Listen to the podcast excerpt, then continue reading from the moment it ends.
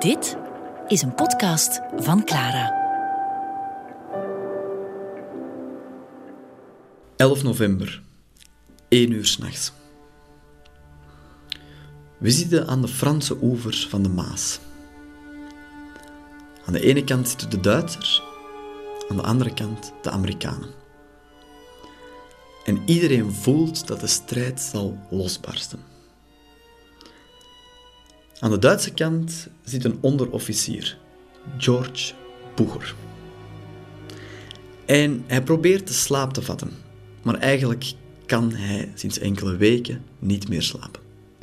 Elke nacht opnieuw diezelfde beelden die door zijn hoofd spoken.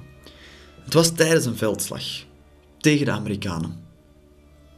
Samen met een van zijn beste vrienden vocht hij te midden van niemandsland. Toen er plotseling tanks kwamen aangereden. En in zijn dagboek beschrijft hij wat hij enkele weken geleden meemaakte. Ik struikelde over een dode, maar Riedel hield me recht. De tanks daverden achter ons en de kogels suisden ons langs de oren. Plots kromp Riedel ineen. Zijn gezicht was helemaal bebloed. Hij was volledig doorzeefd en bloedde vanuit zijn knieën, hals en borstkas. Georg, schreeuwde hij. Ik bukte me en trachtte mijn vriend de granaattrechter in te slepen. Maar de tank was nog maar enkele meters van ons verwijderd. Ik trok en trok, maar kon hem niet op tijd wegsleuren.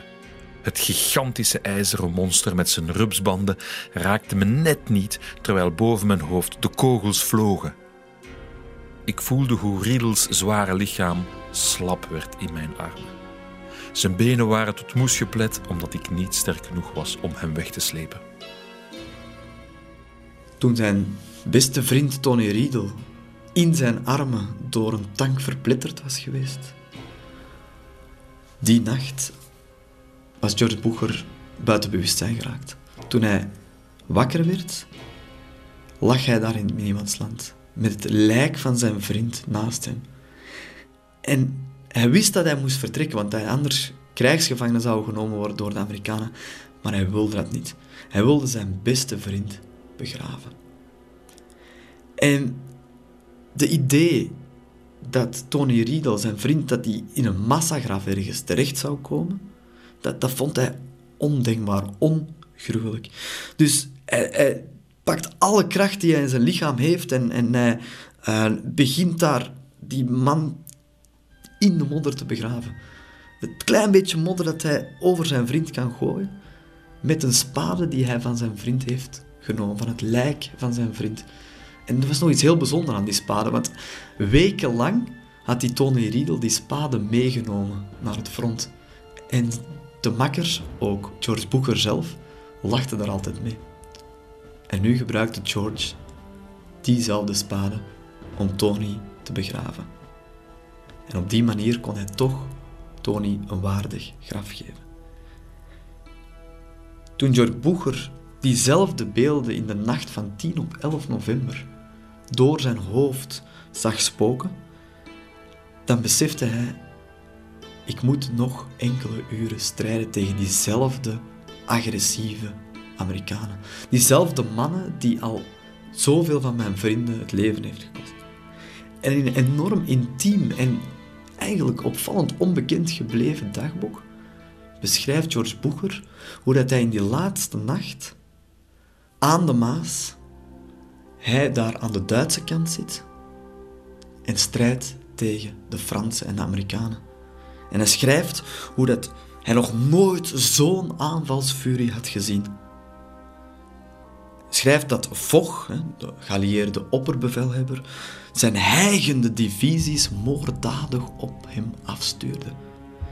Hij beschrijft dat Franse, Amerikanen, gele mannen en zwarte mannen naar de Duitsers worden gestuurd.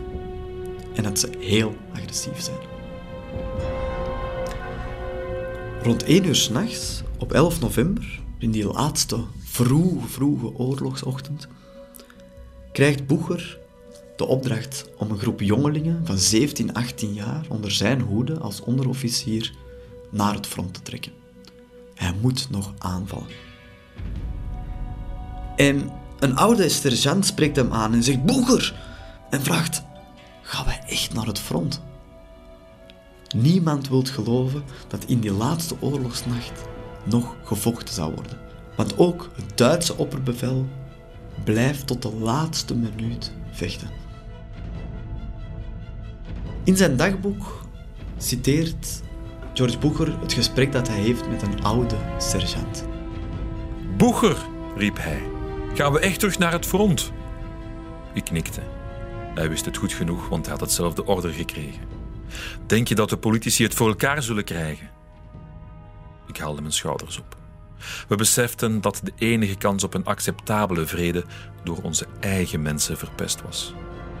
Lang niet alle Duitse soldaten waren blij met de revolutionairen en pacifisten. Dengler wierp tegen: Wat ons te doen staat, is nog één keer toeslaan zo hard we kunnen en dan op volle kracht terugtrekken. Boos vroeg hij zich af waar de politici, zoals Erzberger en Foch, het recht vandaan haalden om een wapenstilstand te onderhandelen. Het volk, riep ik hem toe. We hebben vier jaar lang voor het volk volgehouden. En nu we met lege magen zitten, willen ze ons opdoeken. Waarom kwam het volk niet tussen in 1914? Omdat de tijd er toen niet rijp voor was, Dengler. Wat bedoel je daarmee? Alles moet genoeg reden hebben. Onze twee miljoen doden misschien, Boeger? De sergeant brak de discussie af door me toe te blaffen. Vandaag hebben de mannen van het peloton jou als vertegenwoordiger gekozen, Boeger. Ik verwacht dat je met alle plezier enkele medailles kan verkrijgen voor we ons poeltje hier pakken. Het is toch daarom dat je zo tuk bent op schuil- en gasoefeningen. George Boeger in zijn dagboek is woedend. Hij kan het niet aan dat zijn medesergeant hem verwijt dat hij zo vaak met die jonge gasten van 17, 18 jaar oefeningen doet. En plotseling hebben die jonge mannen hem verkozen als vertegenwoordiger in de net opgerichte soldatenraad. Want ook onder de rangen aan het front werd er meer en meer revolutionair gedacht. Maar er zit niets anders op. Hij moet vertrekken. Als het bijna twee uur is, klinkt het zijn om op te trekken. En George Boeger schrijft in zijn dagboek: De mannen, vloekend en mopperend, kropen haastig uit hun gevechtsputten en stonden klaar in het gelid. Hier en daar controleerde iemand uit gewoonte zijn munitie. We voelden de jeuk van de luizen op onze ongewassen lichamen. We dachten aan het beschimmelde brood en vlees dat meer kraakbeen was, beide als zeldzaamheid gehamsterd. We wisten dat ons laatste middagmaal aan het leger was geleverd omdat er te veel wormen in zaten om nog naar Duitsland te voeren. De opstand broeide in drangen, maar toen de orders kwamen, trokken we gehoorzaam vooruit. Ook al wisten we dat we granaten en gas tegemoet gingen en dat onze zaak verloren was, we beseften dat onze politici op hetzelfde moment tegenover onze zegevierende vijand zaten en dat de oorlog elk uur kon eindigen.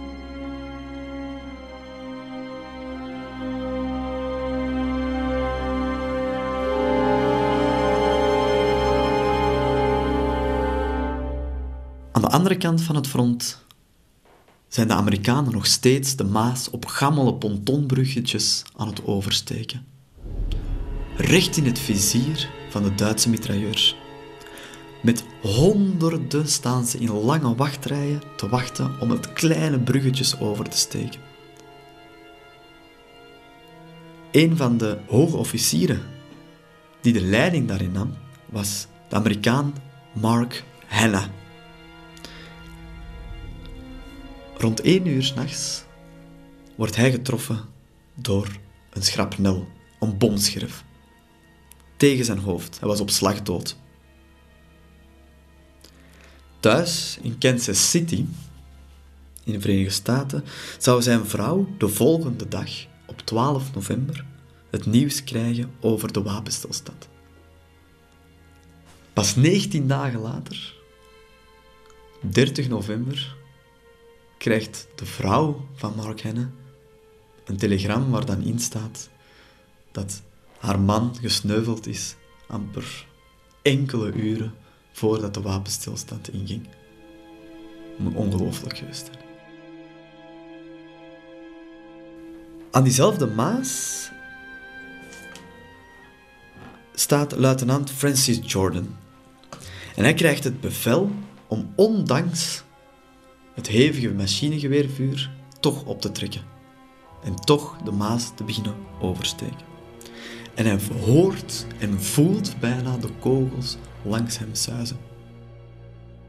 Een kogel ging dwars door mijn schouder en vloog in mijn rugzak gevuld met blikkenvoedsel. De inslag duwde me achterover en tijdens het vallen hield ik mijn hand omhoog en een kogel raakte de onderkant van mijn linkerduim. Ik lag in het directe zicht van de Duitsers.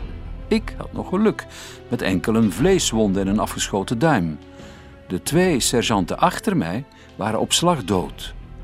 De korporaal kroop tot naast mij en richtte zijn geweer over mijn borstkast naar de Duitse machinegeweren.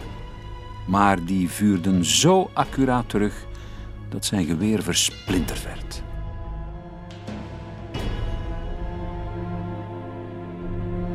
Gelukkig kwam er daarna versterking en kon de luitenant worden weggebracht. Zijn oorlog was voorbij.